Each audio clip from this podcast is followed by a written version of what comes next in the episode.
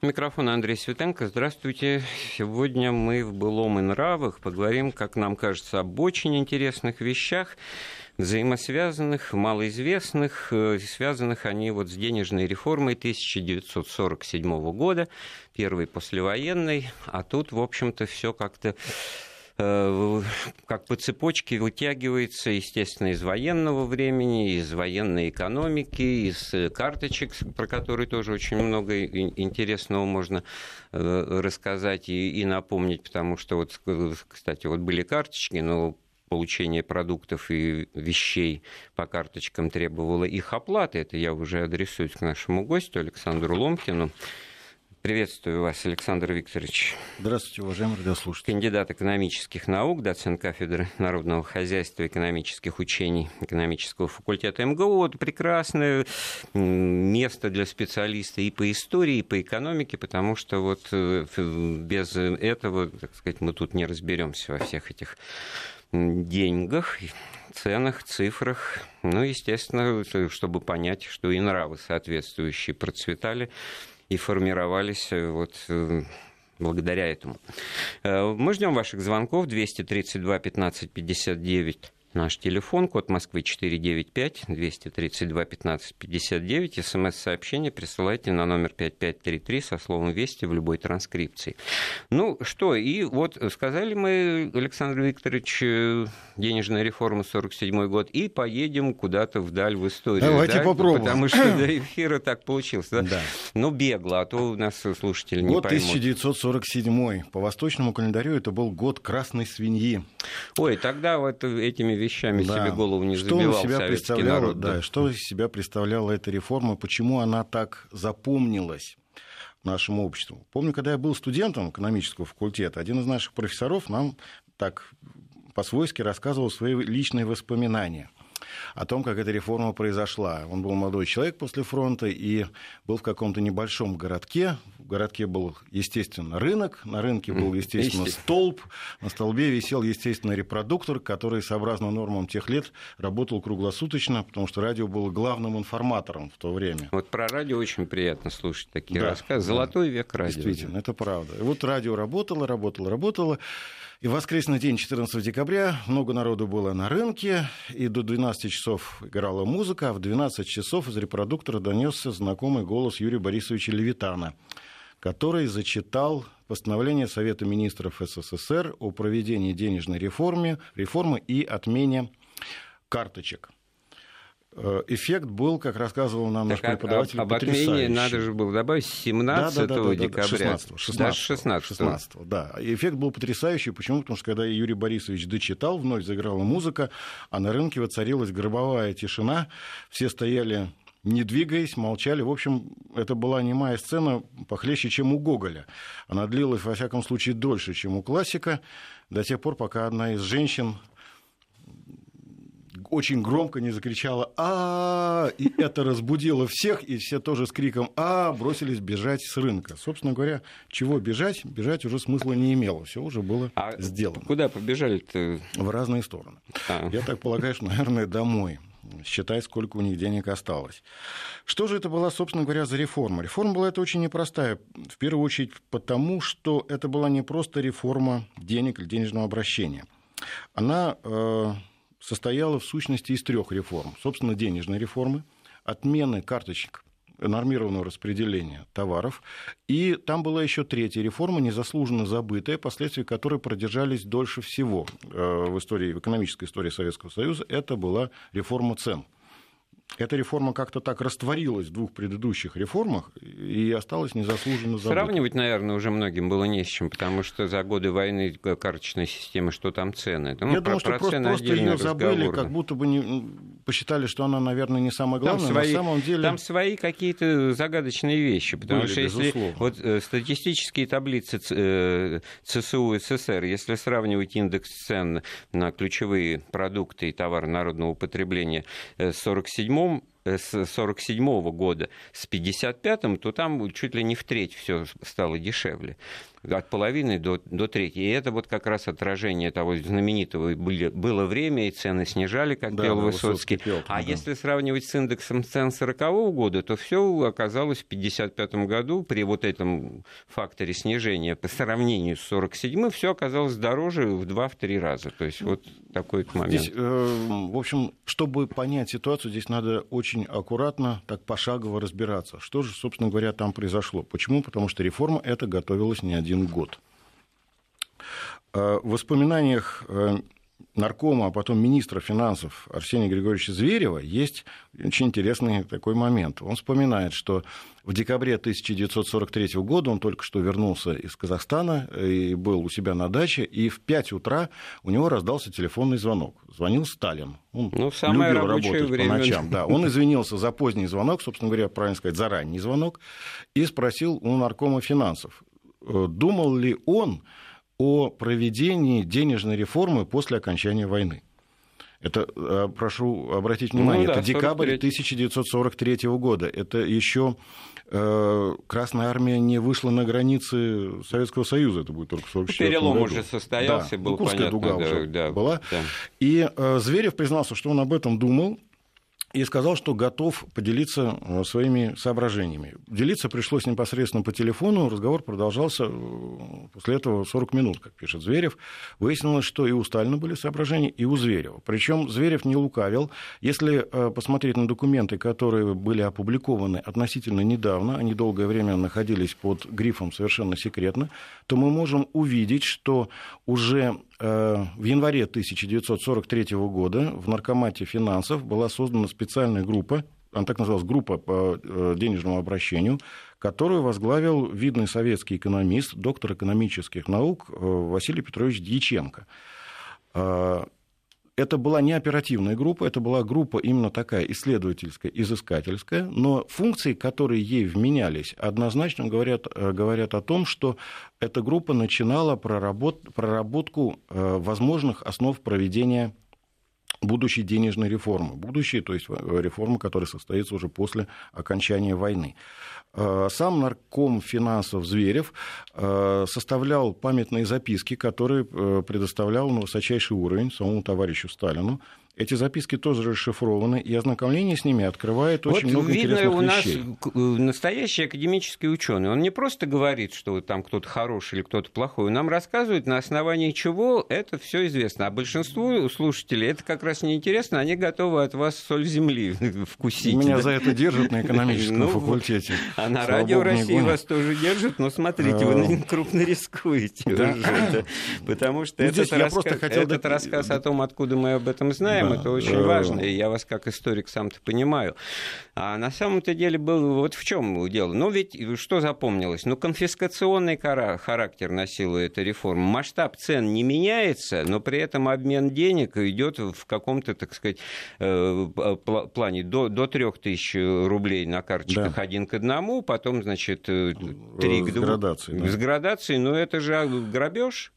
Ну, давайте так. Я все-таки бы постарался бы разобраться с тем, э, насколько это вообще грабеж. У нас, э, если уж извините меня за мою академичность, но если мы посмотрим на историю э, денежных реформ у нас в стране, реформ денежного обращения, то ну, мы понятно, не найдем ни одной реформы, это, по которой да, нет вот, И это значит взглядов. реформу 47 -го года а, оправдывает, что нет, она не, не грабительская. Она да? не то, что не грабительская, она такая, какая она была.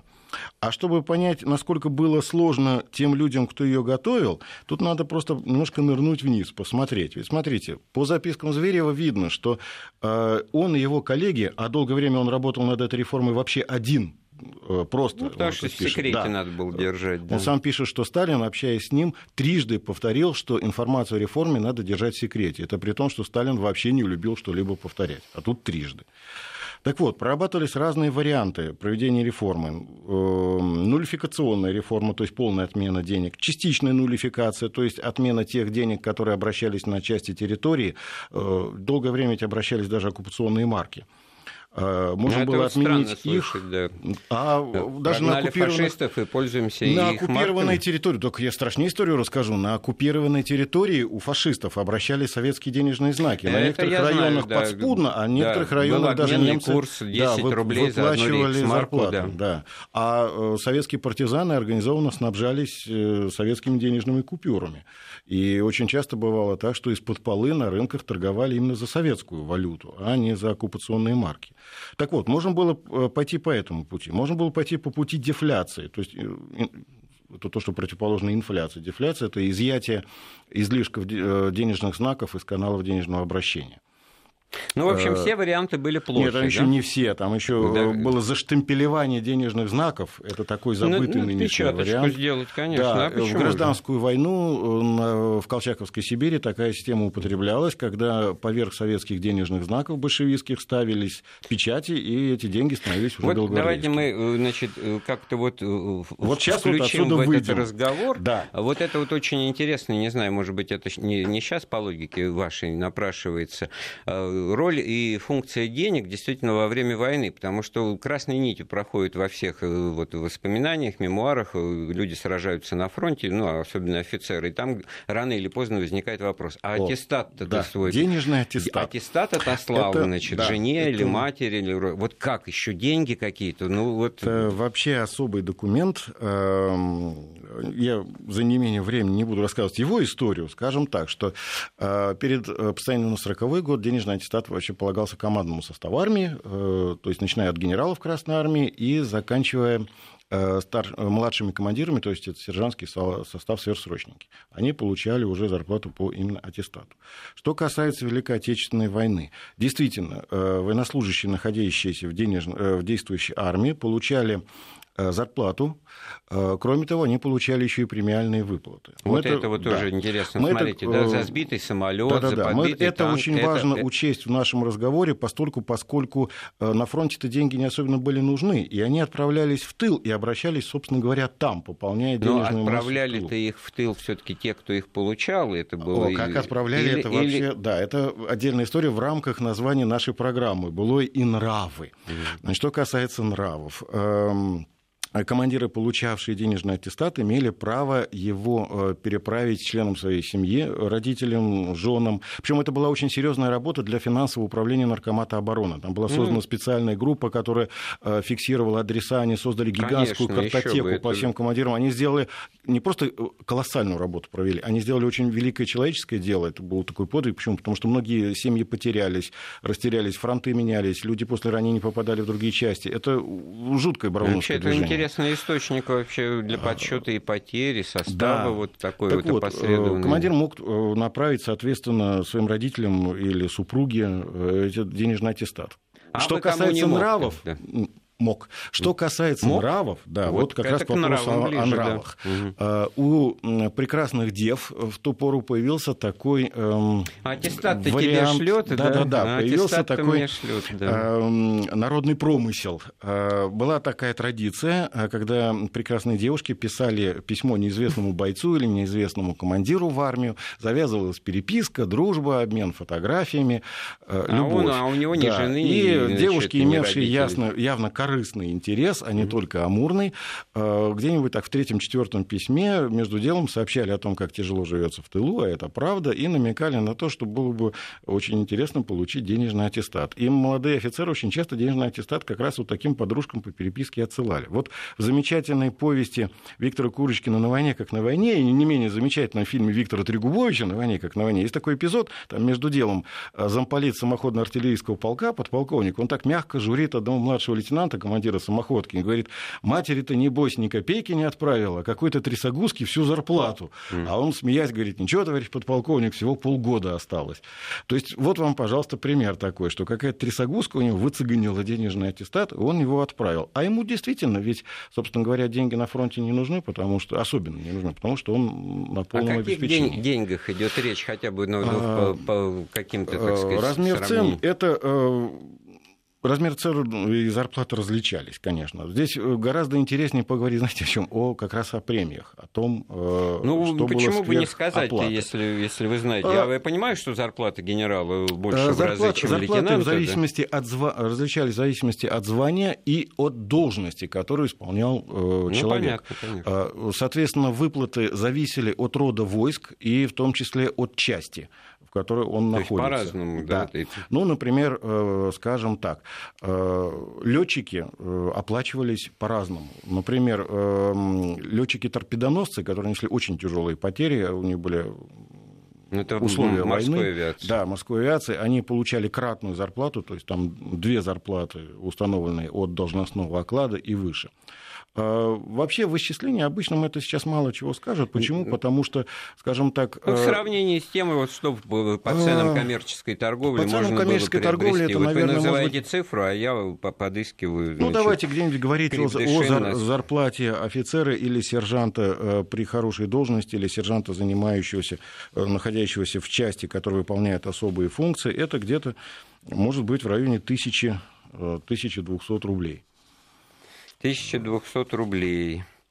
Могло а. быть меньше, могло быть выше, но это, скажем, так сказать, то, что... Ну, это достаточно, да, достаточно да, это прилично, потому неплохие. что макароны из Здесь... муки первого сорта килограмму 200 ну, рублей, да. У нас есть вообще такая универсальная национальная валюта, это бутылка водки. Бутылка да? водки, да, что-то, 250 в, пол-литра. В магазинах, в магазинах военторга, в лавке военторга, э, государственная цена на бутылку водки пол-литровую была 11 рублей 30 копеек. Вот, это то, что по а, карточкам. Да, ну тут надо, Андрей Сергеевич, тут надо делить. А, то, что что у нас есть по государственному снабжению идет, да, э, государственная торговля. Вот вы Отдельно... сказали, все обрадовались. Это действительно вот 11 с полтиной. А, я, значит, все-таки по памяти да, не ошибся. Да, да, где-то 11.30, ну 11.40, 11.50. Это зависело от фронта и от финансирования фронта. Вот, а в коммерческой а... торговле та же самая бутылка, я догадываюсь, из тех же ресурсов и резервов в, тоже 500, во время 800 и выше. Но ну, да. это уже, значит, да, вторые, да, да, третьи да, руки, это, потому что официально это, 250. скажем так, не совсем коммерческая торговля. Тут надо немного разнести понятие вот в каком плане. А, одно дело карточ... Э, нормированное распределение по карточкам и карточные цены. Правильнее говорить даже не карточные цены, а э, пайковые цены. Пайковые, то есть а да. цены при отоваривании. Вот это очень... Да. Я с молодыми а. людьми про это разговаривал, значит, они как, как думают? Ну вот не было денег, были карточки. Приносишь какую-то карточку товар, и да, получаешь товар. товар. Так да. ты еще при этом должен 11,50. Да, коммунизм не наступил, товарно-денежные вот. отношения за, в социализме существовали. Да. Параллельно существовал э, колхозный рынок, именно колхозный рынок, цены которого отслеживались правительственными органами, и, и они принимались к сведению. Ну и отдельно это то, что называлось в народе спекульторг или черный рынок. Спекульторг. А, да, юмор. Это само по себе. Человечество ну, выжило, потому что смеялось. Потому что параллельно, вот когда мы еще поговорим о коммерческой торговле, был глав торг, например, который занимался коммерческой торговлей, вот такой Смирнов зам. Э, ну правильно ли вот э, ну, безмерно упрощая, но говорить, что вот этот вот звонок Сталина там рано утром Звереву, он в общем-то был продиктован тем, что что уже перекосы такие обнаружились, что, конечно, вот кто-то последнее тратит, да, да. а наличие колхозного а, рынка, значит, вот это вот да, э, дело, недобитое дело том... крестьянство, значит, Совершенно русское, верно. советское, оно еще что-то с этой войны какие-то получает эти дивиденды. Эти перекосы да. были заметны, э, опубликованы письма, которые писались в правительство, народ тогда был писуч, э, с фронта писали, писали из тыла, и прямо обращали внимание на то, что идет процесс неконтролируемого обогащения всякого рода преступного, преступного или или полупреступного элемента. В общем, э, сообразно нормам э, права в Советском Союзе, преступным Хотя элементом здесь же ведь очевидные вещи. Южные окраины, далекий тыл, Средняя Азия, Закавказье, там, там все растет, там все цветет, там нет войны. Да? И, и, и что вот, и люди, значит, при этом торгуют. Те, Ташкент город хлебный, дыхали, это, это Ташкент, понятно, город да, там хлебный. Э, сама природа Значит, располагает. С ними как-то надо вот... Спекулировали-то ведь даже в блокадном Ленинграде. Э, а это уже, значит, когда какие-то госрезервы, госфонды, это уже чиновники, это уже да, люди, которые да, на, да, этой, да, да, да. В, на базах умудрялись, да, умудрялись, да. там целая э, история была связанная с очень таким больным вопросом об утраченных карточках Почему? Потому что действительно часть карточек утрачивалась, бомбежки, пожары и прочее. И люди попадали в очень сложные ситуации. Но когда там, специально сформированная комиссия посчитала, сколько же, собственно, дубликатов карточек они выдают, получилось колоссальное число, там за 48 тысяч перевалило. То есть это получалось так, что ведь по утраченной карточке, если кто-то ее потерял, то кто-то же ее, наверное, и нашел. Да. Он ее, видимо, тоже отоварит. А тот, кто ее потерял, получает э, в качестве возобновления дубликат а и при тоже этом он только приходит, плачет и говорит, а что фонды, у меня нет да, а карточки. А да ему и терять ее не надо, он просто ее По сути дела, да. Э, если человек не это чист вот душой, нравам, да, да. это... Но это не к тому, что вот люди из другого теста были сделаны. Это обстоятельства. Типичный пример того, что человека можно поставить в такие э, обстоятельства, что от него мало что человеческого-то и останется. И в этом смысле кого винить-то? Винить-то может быть, самую последнюю очередь Собственно говоря, это людей, никто не скрывал. Да. Да. Нарком э, торговли Павлов, он просто э, писал о том, что карточка в этих условиях становилась дороже всего. Дороже не только э, каких-то раритетов произведения искусства, но и дороже жизни человека.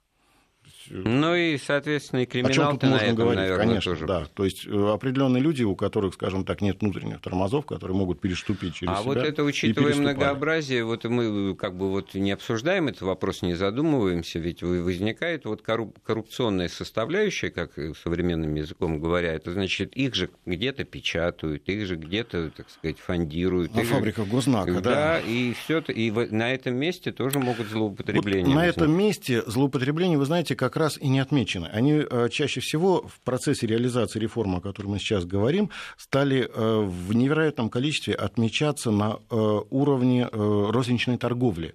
Причем попадались в основном всякого рода не, не начальники отделов рабочего снабжения, не, началь, не директора торгов, а за руку хватали вот всякую шушеру, те, кто возглавлял всякие палатки номерные, магазинчики и прочее. Почему? Потому что они, пользуясь служебным положением, начали э, проводить через кассы э, собственные деньги, на которые Конечно, ты оформляя чеком, да, покупаешь приобретали товары. Да, да, да, да, и, вы, и выводишь ее в коммерческую торговлю, да, и там да, уже берешь да, да, свои 250. А объемы были да. колоссальные, эти материалы опубликованы. Это потрясающие вообще памятники, скажем так, э, действительно человеческих нравов, потому что колоссальное количество людей было поймано за руку. Ну, наши компетентные органы не зря хлеб ели, не дремали, надо отдать. Ну, а во всяком случае, по материалам вот этих вот э, оперативных э, оперативного сыска и компетентных органов, да, вот мы об этом и судим с нашим гостем Александром Ломкиным. Я могу, собственно говоря, если нашим читателям интересно, подтвердить, да. о, прошу прощения, слушателям,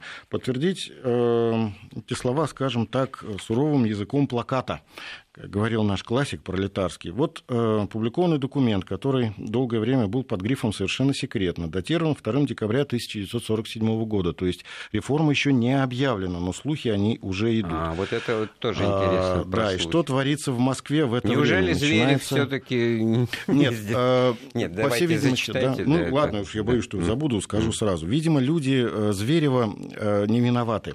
Утечка информации, по всей видимости, произошла не на э, этапе подготовки реформы, а на этапе уже ее технического э, осуществления, проведения в жизнь, когда э, сначала фельдъегери доставили где-то в середине ноября э, во все властные структуры и большие кабинеты, запечатанные сургучными печатями пакеты с уведомлением, с указанием вскрыть по особому уведомлению, и, видимо, не все выдержали, видимо, любопытство одолело.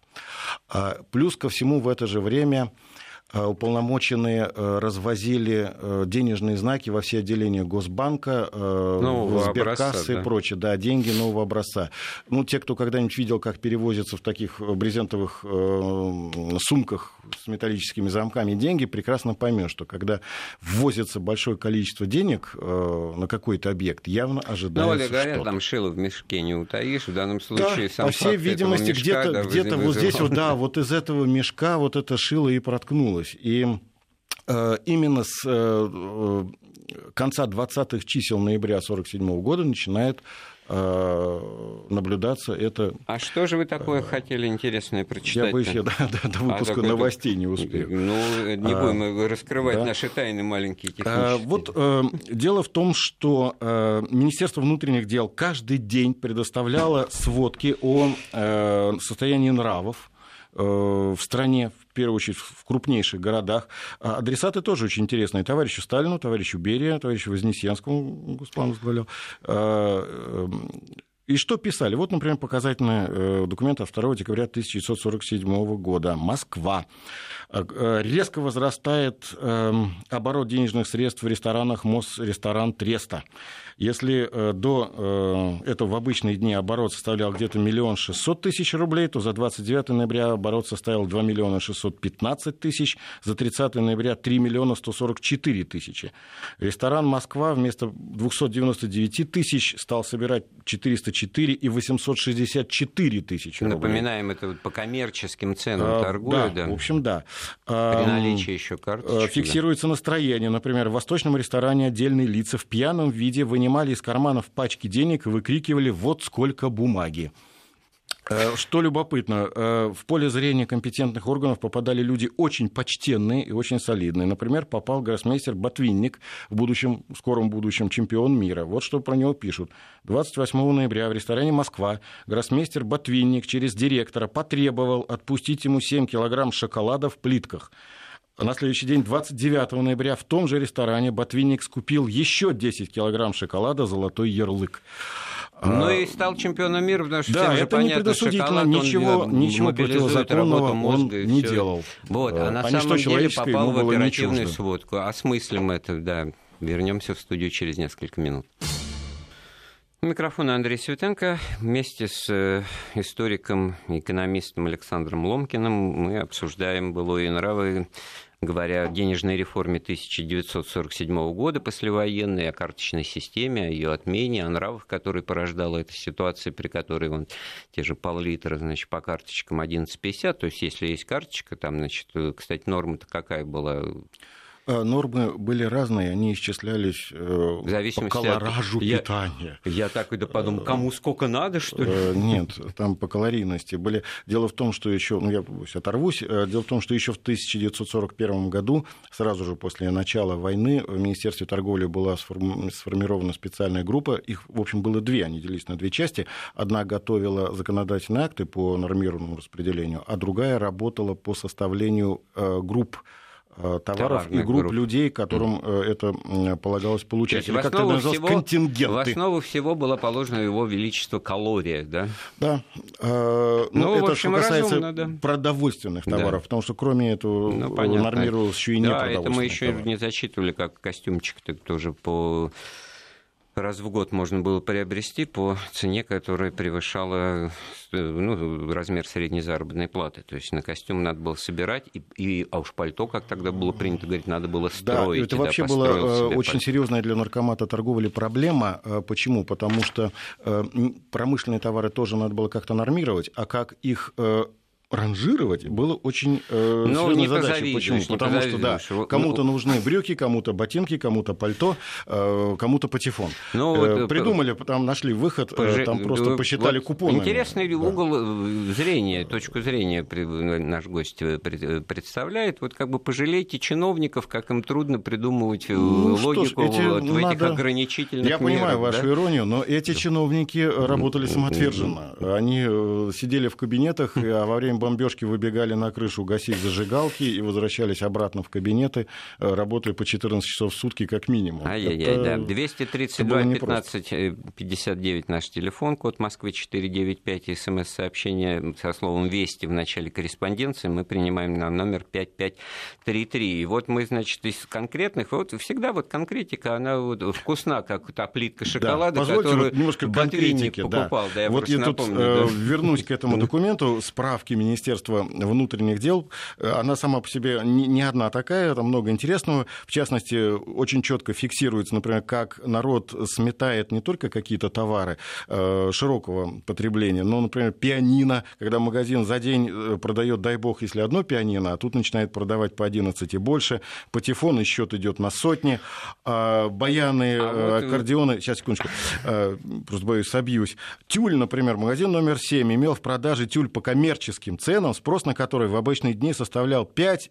5-7 метров в неделю. Представляете, 5-7 метров в неделю. А 30 ноября и 1 декабря продано 8 тысяч метров такого тюля. Вот а 1 декабря очень в свою очередь, часа. ваша ирония. А куда а... деваться людям, у которых а начинают понимать, ирония. что у них это деньги не ирония, да. улетают? Вот сколько бумаги. Это не ирония, это картинки и с при том дефиците, жизни. да, и при том недостатке всего и вся и кошмарной дороговизне, все-таки выход ну, один, надо эти деньги да. реализовать. Что касается иронии... Летит, извините, к чертовой да. матери вся эта секретность, потому что вот это вот в провинциальном городе, а как с чего мы начали, то это как бы одна городе история. как раз и не знали, видимо. Вот. А, а если какой-нибудь ботвинника касался бы вот там, он да. бы так грустно посмотрел. Ну, и, как это говорили уже... в Одессе, вы хотите песенных есть у меня, да? Вот что касается иронии, пожалуйста, э, цитирую. В магазине узбекской промкооперации, в скобочках Петровский пассаж, это известно, да, около Цума, долгое время находились тюбетейки стоимостью от 150 до 250 рублей. 28, 29 и 30 ноября все тюбетейки были распроданы, несмотря на то, что даже в летний период спрос на них совершенно отсутствовал. Вот представьте себе, на дворе конец ноября, декабрь начинается, а в Москве с прилавков сметают тюбетейки. А я так даже Это... понял, что тогда и было непонятно, когда тюбетейку в какое время года носить, ну, потому вообще, что летом да, и так для Средней тепло, Азии да? это вообще... Или это от солнышка, значит, от жары, да.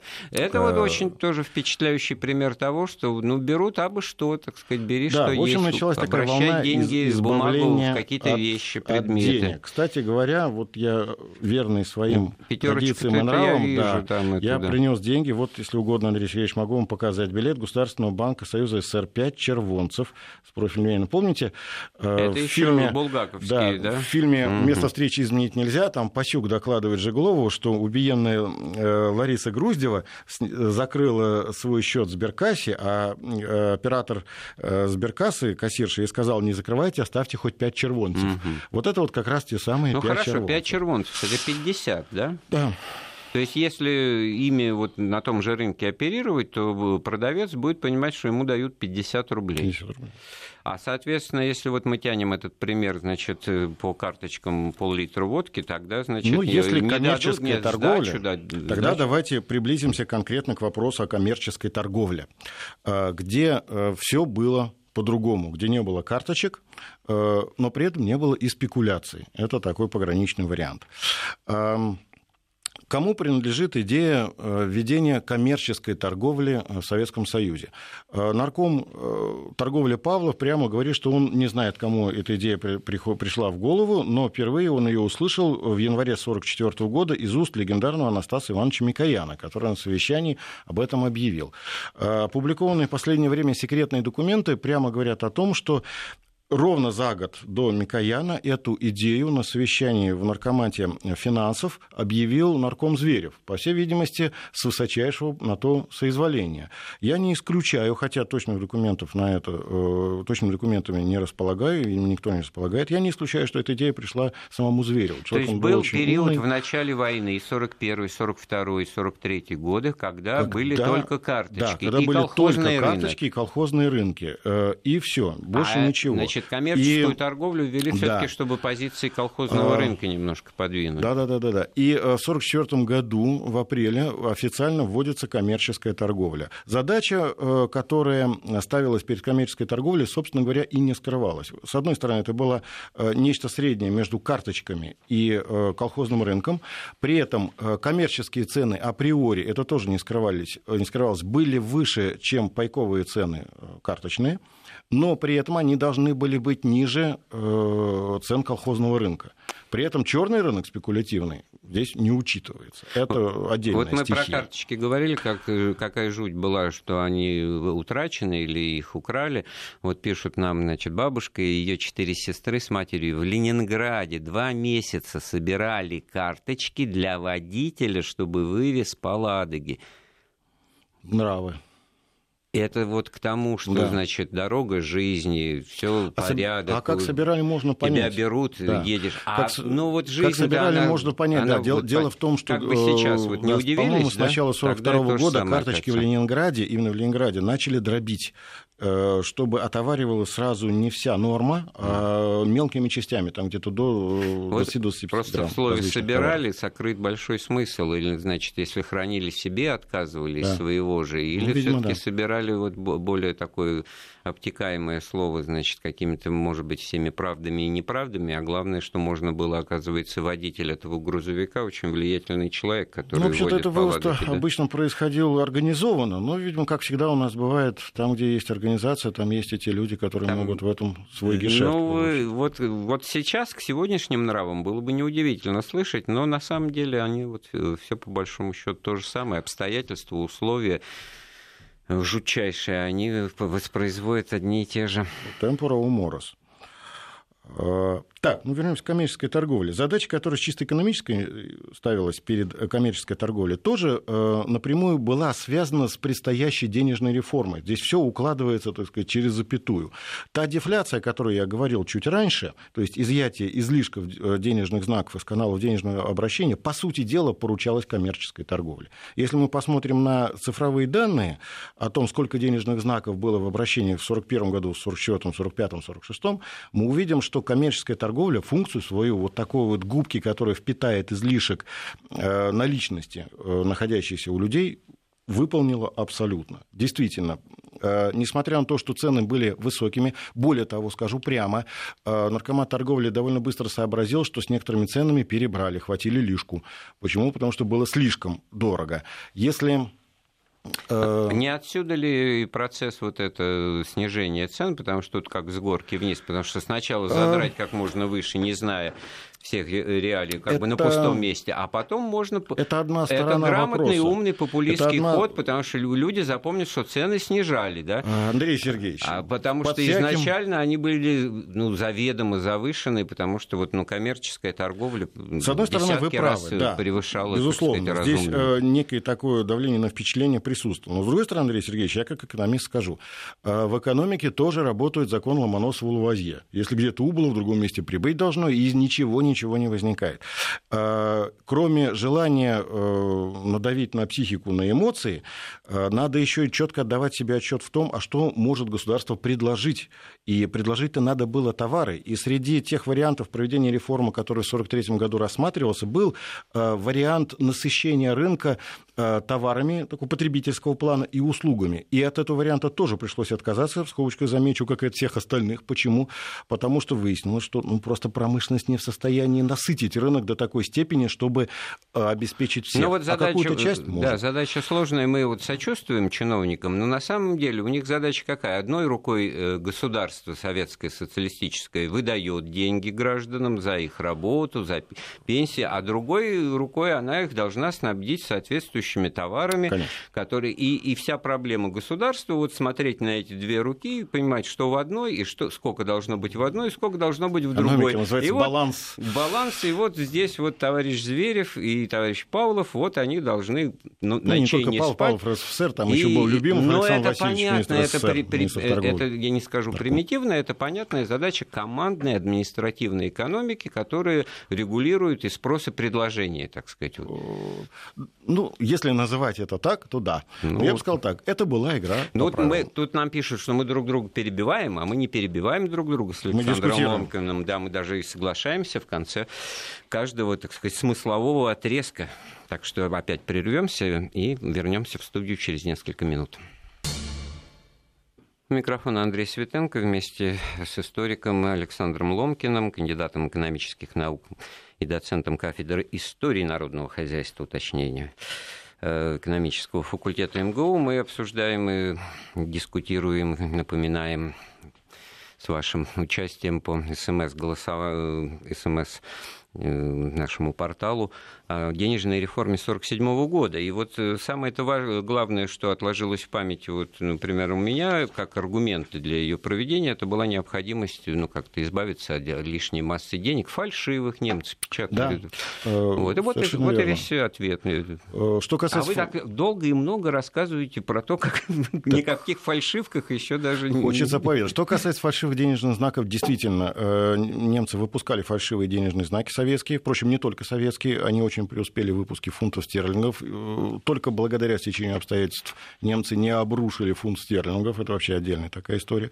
Вообще, что касается выпуска фальшивой иностранной валюты для подрыва экономики, немцы здесь не были первыми. Первым здесь был Наполеон, он выпускал фальшивые русские ассигнации перед тем, как Великая армия его вторглась в пределы Российской империи.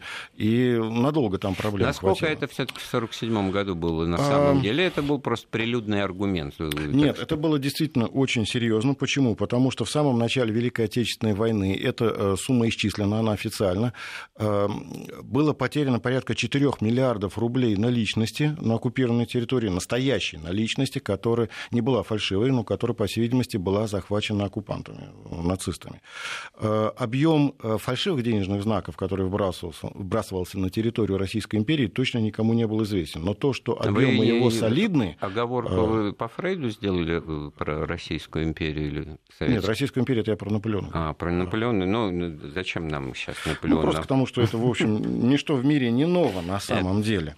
Что же касается денежной массы, действительно, эм, она за годы войны выросла, но надо отдать должное, наверное, опять, видимо, сотрудникам Наркомфина.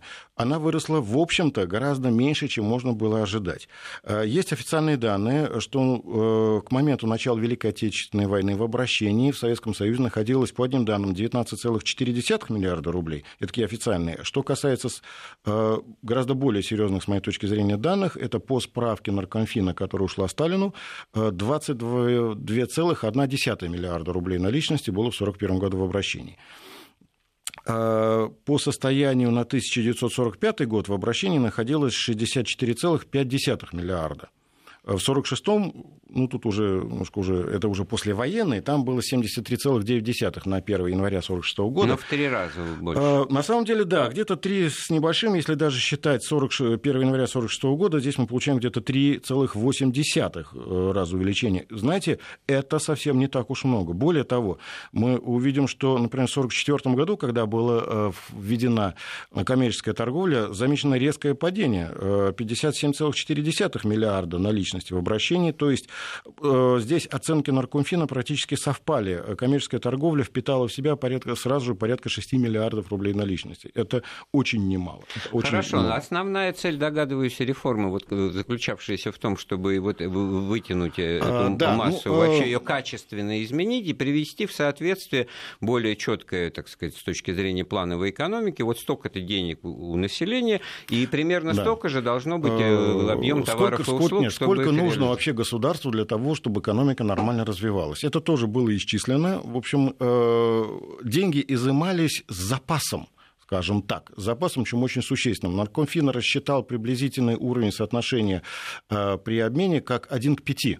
И, в общем-то, это один из э, нечастых, прямо скажем, случаев, когда Сталин своей волей увеличил что, и изменил какое-то общественное решение. Он увеличил эту пропорцию до 1 э, к 10. Именно так впоследствии на личности менялось. 1 к 10. Почему это делалось? Создавался на время, где-то приблизительно менее одного финансового года, искусственно создавался дефицит наличности в обращении.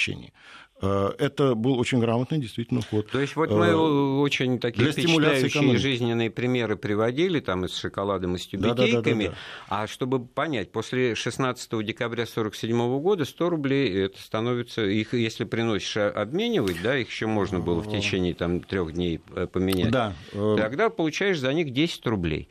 А вот если деньги лежат если на, деньги лежат на, на сберкнижке, то до 3000 рублей обменивались один к одному, дальше с градациями. Э, так обменивались, Александр, извините, или просто оставлялись, переписывались? Ну, они могли засчитаться. Да? При этом ведь мы еще оставляем за скобками вот какой момент. Очень часто, к сожалению, у нас приходится слышать, что, дескать, сберкнижки были не у всех, поэтому многие пострадали. Я беру на себя смело сказать, что сберкнижки были, если не у всех, то у многих. То у каждого. А, почему? Потому что а, в этот период происходит массовая демобилизация, а каждый из демобилизующихся получал не просто сберкнижку, ему открывался универсальный счет, а, который, на который которые зачислялись деньги, там и премиальные шли и прочее, прочее, при этом в отсутствии, заметьте, всяких компьютеров э, и сетей компьютерных, человек мог с этим документом, с этой сберкнижкой прийти в любую сберкассу Союза, и там с ним производился расчет.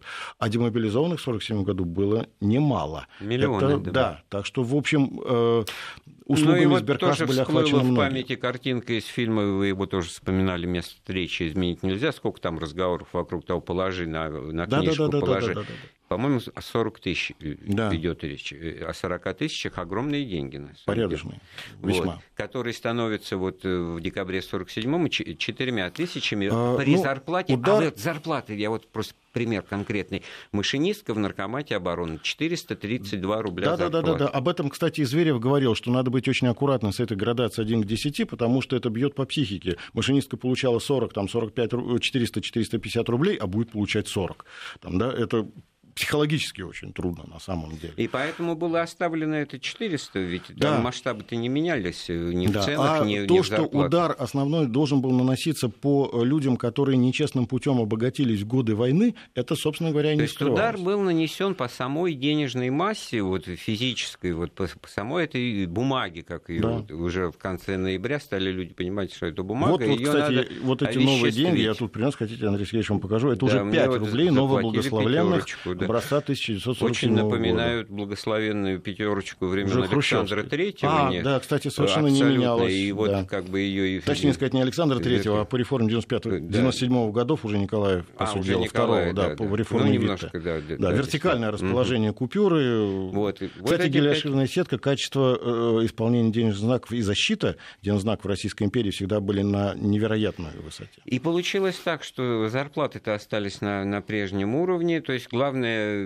итог э, этой реформы заключался, как я понимаю, в том, что денежная масса была существенно понижена в обороте. Э, она была даже понижена ниже необходимого уровня. Искусственно, я об этом говорил, искусственно создавался дефицит наличности. Это должно было стимулировать развитие экономики и стимулировало.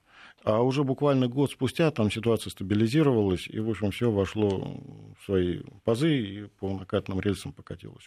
Ну, по накатанным-то это мы что должны понимать? Ну, а начали там... увеличиваться зарплаты, начало снижаться, вы продолжили, вернее, снижаться это, это вообще отдельная Нет, песня. Почему? Потому Или что какой-то была, был, была параллельная какая-то в этом смысле. Нет, там скачков. была параллельная жизнь, продолжалась работа, там еще золотое содержание рубля вводилось, а мы еще, к сожалению, вот не сказали о том, на каком политическом фоне все это проходило, потому что 1947 год э, Особенно страшно был 46-й год предшествующий. Это не только Труман, грозящий войной и атомной бомбой, это еще и жуткая засуха в Советском Союзе и страшный колоссальный неурожай. А ведь карточки э, могли отменить и в 46-м. Они отменили только потому, что там э, повисли буквально на уровне голода. И, слава богу, так сказать, справились. Вот действительно делаю ежедневную рубрику о 45-м годе на э, Вестях ФМ, где можно слушать по будням. Я вот много уделяю внимания тоже теме вот сбора урожая. И урожай 1945 года был как раз да. очень хороший, и показатели, вот, это не, не просто газетная, так сказать, риторика, это были, было так. И в надежде на то, что это продолжится в следующем году, так сказать, поэтому планы-то и строились. А 46 год, вот редко это упоминается, но ну, голод, да. И, Засуха и... с весны началась, ранее, то есть там посевы не взошли, это было страшно. Ну что ж, подошел к концу на очередной эфир «Былого и нравов». У нас в гостях был Александр Ломкин, кандидат экономических наук. Мы говорили о денежной реформе 1947 года, о том, что ей предшествовало, и о том, какие цели она предполагала. И я думаю, что вот так будет в развитии этого и мы доберемся и до реформы 61 и до других годов. Можно было еще бы о войне поговорить. Хорошо. Всего доброго. Благодарю вас.